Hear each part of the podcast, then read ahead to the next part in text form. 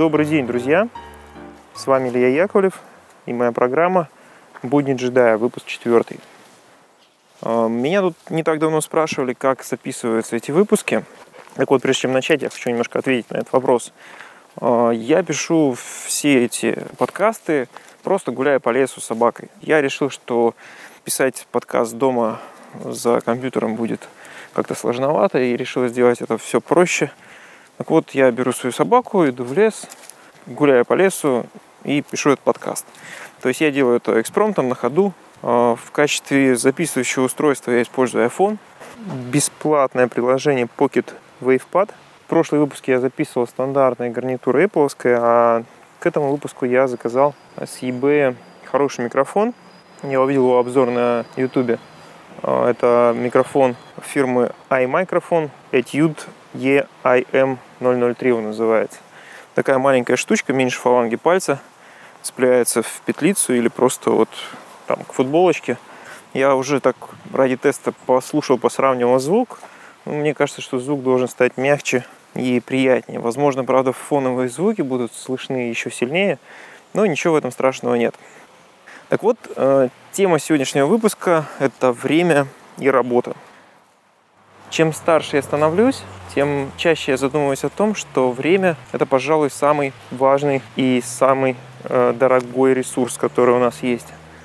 Фактически время – это невосполняемый ресурс. Мы можем заработать еще денег, мы можем каким-то образом еще восполнить наши ресурсы, но добавить себе времени мы не можем. Время у нас ровно столько, сколько, сколько нам отведено. Ну, другое дело, это, конечно, соблюдать какой-то здоровый образ жизни для того, чтобы пожить подольше, но это уже тема совсем другая.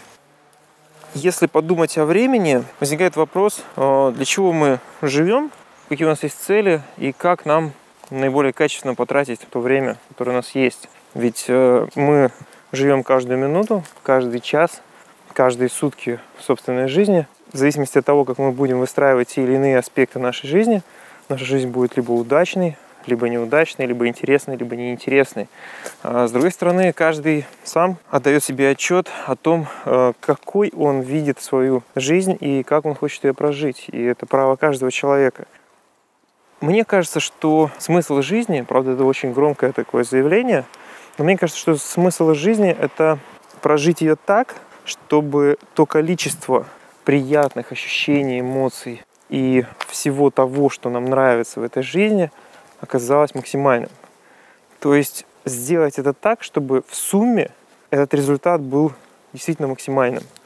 Это не значит, что нужно каждый раз из двух предложений, которое более соблазнительно, либо которое менее соблазнительно, выбирать всегда, которое более соблазнительно. Нужно мыслить в перспективе, насколько это решение будет э, сработать на нас в будущем. То есть насколько оно принесет нам больше радости, либо насколько оно принесет нам больше печали. Если обратиться к работе, а ведь работа занимает не меньше 8 часов в сутки. То есть, как правило, это даже гораздо больше у современного человека, когда он занимается определенной работой на работе, потом он занимается определенными какими-то вещами и дома, которые тоже являются фактически его работой и приводят к тому, что он получает больше денег. Так вот, работа, ну вот в моей семье, например, мы работаем часов по 11-12 в сутки, я думаю, нисколько не меньше, а скорее всего даже больше. Но мы занимаемся работой, которая нам доставляет радость и удовольствие. И не всегда, конечно, но большей частью. И именно поэтому как бы это не, ну, не проблема. То есть мы никогда никому не тычем о том, что мы работаем там, 14 часов в сутки. Сейчас я хочу рассказать вам про эволюцию собственного понимания человека работающего и э, о том, как правильно подойти к этому процессу, чтобы ну, вот этот вот как раз уровень максимализации удовольствия был действительно высоким. То есть, чтобы, может быть, он как бы достичь вот этого какого-то идеализированного максимума, это, конечно, утопия, это просто некая цель, но двигаться к этому каждый может, и я просто расскажу собственное видение. Так вот, с чего все начинается? Начинается все с того, что человек просто приходит а, на свое рабочее место, первое рабочее место после там, учебного заведения, Э, и, как правило, он нанялся по найму, начинает как-то работать. Во-первых, ну, какие есть тут сложности, да? Сложность работы по найму в том, что человек работает на кого-то другого, он получает зарплату по какой-то схеме. Зачастую эта схема далека от идеальной с точки зрения мотивации, соответственно, э, человек не совсем понимает, за что ему платят. Не всегда он стимулирован работать лучше и работать эффективнее. И в итоге у многих людей просто возникает ситуация, что они становятся такими вот офисными крысами, офисными рабами, которые сами ничего толком не умеют, не могут, выполняют какой-то ми- минимальный набор функций и приводит это просто к застою человеческому. Так вот, в данном случае, если уж вы работаете по найму сейчас, я бы рекомендовал, во-первых, стремиться в каждом деле, который вы делаете, а, искать что-то новое и пытаться открыть себе что-то новое. Когда я начинал работать и работал по найму, я всегда старался как-то максимально эффективно использовать то время, которое я посвящал этой работе, и что-то из него вытащить, хотя бы ну, чему-то научиться. То есть начинать, э, например, подходить и решать задачу не так, как я уже умею, а как-то по-новому, для того, чтобы э, что-то получить, то есть получить какой-то дополнительный опыт, какой-то дополнительный навык даже если за это не платят, я считаю, что человек, работающий по найму, должен стараться стремиться к совершенству и должен двигаться по качественной такой вот какой-то восходящей параболе, да, то есть увеличивать свое качество, увеличивать свой профессионализм. Ну, как правило, следующим этапом становится то, что э, человек начинает работать сам на себя. То есть он переходит из статуса человека, которому платят зарплату, в статус человека, который сам себе ищет работу и сам организует собственный доход. Назвать это бизнесом нельзя, потому что это не бизнес. А, хотя ну, многие называют это бизнесом. Почему? Вот в чем разница? Я считаю, что разница в том, что когда это бизнес, то другие люди или другие инструменты работают на тебя, и ты можешь оставить этот бизнес на достаточно длительное время, и с ним ничего плохого не произойдет. Если вот это ваше собственное дело проходит такую проверку, значит это действительно бизнес. Если же вы оставите свое дело и через месяц, два, три, четыре все загнется, то это уже все-таки не бизнес. Это ваша работа, и это ваша работа на себя. Здесь главное не залипнуть надолго. Почему? Потому что люди, которые долго работают на себя, вот по такой схеме, когда они не могут превратить это в полноценный бизнес, то, э, к сожалению, происходит следующее явление.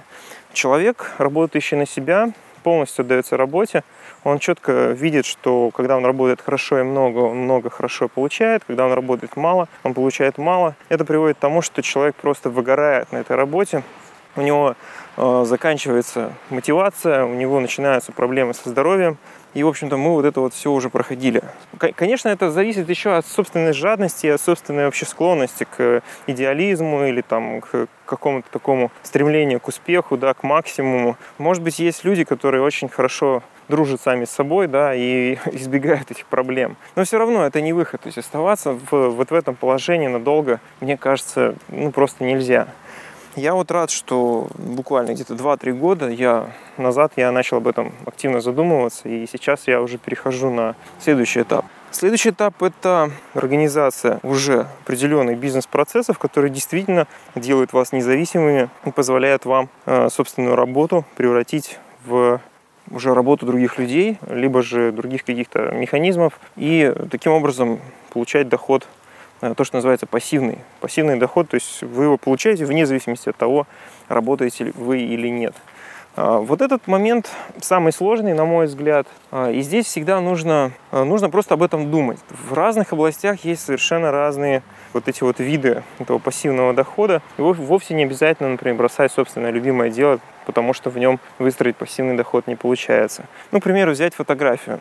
Да, если ты снимаешь, например, свадьбы, а фотографию нашей российской свадебная тема является самой денежной, и если не свадьбы, то очень сложно как-то по-другому э, зарабатывать большинству фотографов деньги на фотографии, э, за редким исключением. К примеру, человек снимает свадьбы, снимает он хорошо, стал профессионалом, путь, который я проходил. И в итоге как бы все равно приходишь к тому, что да, твои гонорары относительно э, твоего рынка хорошо выросли, ты можешь выдавать хорошее качество, тебе платят хорошие деньги, но при этом ты сталкиваешься опять с тем же самым камнем преткновения. То есть ты не работаешь, деньги тебе не платят, А, соответственно, все, что ты организовал, ничего не стоит. Ты даже продать это никому не можешь. Это большая беда. И остановиться на этом – это очень плохо. Так вот, что, например, здесь может быть у фотографа? Да? Какой вид пассивного дохода? Вот я вижу только стоки. То есть, если фотографировать на фотостоке, для фотостоков э, постоянно выкладывают туда материалы, они там продаются. Соответственно, они продаются даже когда ты не работаешь ничего не выкладываешь. Продаются старые материалы. Накопленная база продает все больше и больше и больше. И таким образом, как бы, если к этому подходить правильно, выстроить этот процесс, то так или иначе, даже без организации бизнеса с точки зрения бизнеса, в котором задействованы люди, а просто выстро... Э, выстраивая этот механизм, можно прийти к ну, достаточно ощутимому пассивному доходу. Также такие же вещи бывают и в других областях. Нужно просто подумать, где есть такие инструменты, найти их и начать их воплощать. Следующий этап после возникновения пассивного дохода – это выстраивание уже каких-то инвестиционных инструментов. Фактически пассивный доход, даже маленький, он дает определенный ручеек, ручеек средств, а, который так или иначе можно куда-то влить и получить что-то. Можно этот ручеек расширить, за счет, опять же, этих же средств, которые дает этот ручеек. Фактически, что такое вот этот вот э, финансовый поток? Это разница между собственными расходами и доходами. Он у вас будет и когда еще не выстроен пассивный доход. То есть вы просто начинаете считать, понимаете, что столько-то вы тратите, столько-то вы, столько-то вы зарабатываете. Разница между этими цифрами и является вашим финансовым потоком. Вам нужно найти собственные инструменты для того, чтобы инвестировать инвестировать в бизнес, инвестировать в какие-то проекты, инвестировать в там, акции, облигации, пам-счета, там, что угодно. Да, и, кстати, чем бы мы ни занимались, а, что бы мы ни делали, в каком бы статусе мы ни работали, пожалуй, самое важное – это получать удовольствие и удовлетворение от того, что мы делаем. Потому что если этого нет – то нет ничего. Мы просто промениваем свое драгоценнейшее время на какую-то сумму денег. Чаще всего эта сумма денег весьма посредственна. Так что вот это вот удовольствие, удовлетворение – это самый главный фактор. Так, давайте подведем итоги э, того, что я тут наговорил. Что бы вы ни делали, всегда задавайтесь вопросом. То, что я делаю, задачу, которую я выполняю, к чему она меня ведет. То есть она создает что-то, она дает мне что-то, кроме денег. В идеале каждая задача должна нас учить, должна создавать нам инструменты для того, чтобы мы в будущем проще зарабатывали эти деньги, зарабатывали больше. В идеале каждое дело, которое мы делаем, должно само начинать работать и в перспективе зарабатывать нам деньги. Каждое действие – это определенный кирпичик, который мы кладем в основание э, собственного такого-то постамента, на котором находимся, и становимся все выше, выше и выше. Если ваше дело или задача проходит такую проверку, да, значит все здорово. Если же нет, значит надо что-то менять. Только тут не нужно себя обманывать. Если вы уже в тысячный раз делаете одно и то же дело и думаете, что оно приносит вам опыт, да, конечно, оно может быть приносит вам какую-то тысячную долю процента э, этого опыта, но это не шаг не туда. Вы наверняка тратите на это слишком много времени. Я прошел сам практически весь этот путь. Я работал когда-то по найму. Я старался, в определенный момент понял, что да, надо, надо действительно учиться. Надо стараться усложнять себе задачу. Далее я работал уже сам на себя. Я построил вокруг себя собственные продажи, да, тех э, знаний, умений, которыми я занимался – После этого я понял, что нужно наращивать собственные инструменты какого-то производства, скажем так, собственный опыт, профессионализм для того, чтобы я мог дороже продавать собственные навыки и собственное время. И уже тем этапом, к которому я пришел сейчас, это то, что нет смысла заниматься э, вещами, которые не будут создавать мне в перспективе пассивный доход. Нет смысла изучать вещи, которые требуют от меня постоянного присутствия потому что именно пассивный доход приводит к действительно интересному результату и действительно свободе. Когда мы не зависим от собственных денег, можем делать все, что хотим. Это, это цель. На этом все. Удачи вам, успехов. Задавайте, пожалуйста, вопросы. Я буду очень рад, если вы поставить «Мне нравится» и рассказать друзьям к этому ролику. Этот ролик я решил в качестве эксперимента залить на YouTube и открыть там свой канал. Пожалуйста, подписывайтесь. До новых встреч. С вами был Илья Яковлев и программа «Будни джедая».